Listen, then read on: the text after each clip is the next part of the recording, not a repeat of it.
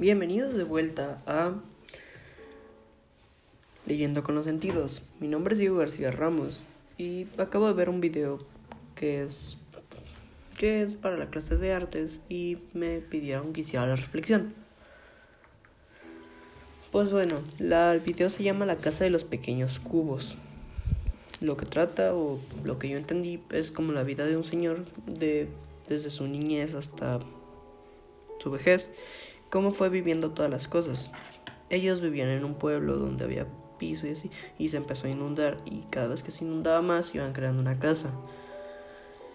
Y nos deja la reflexión como de siempre debes dejar tu futuro atrás, pero al final o al principio del video, el señor quiere regresar abajo, regresa por su pipa y, y va bajando en los niveles de su casa hasta llegar al fondo, donde recuerda todo como era antes, donde encuentra la, primera casa que tuvo y cómo fue mejorando.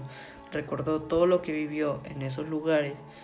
Recordó cómo cuando su hijo le dijo que se iba a casar con una muchacha, cuando este, se estaban enamorando el señor y su esposa, cómo vivieron su comieron su primera vez juntos, cuando se enfermó la esposa del Señor y cuando murió.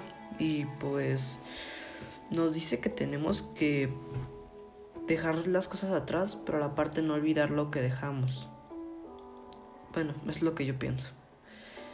Pues bueno, va a ser una reflexión muy corta porque es un video y casi es de lo que entendemos.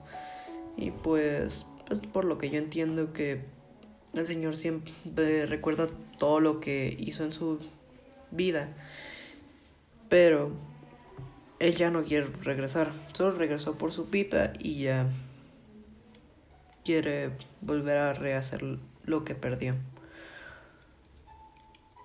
Pues bueno, esto fue leyendo con sentidos y narrando, bueno, o explicando los videos cortos que encuentro en YouTube que nos mandan los profesores. Este video se llamado La casa de, en pequeños cubos. Y pues me gustó. Próximamente les traeré más. Bueno, mi nombre es Diego García Ramos. Nos vemos hasta la próxima. Bye bye.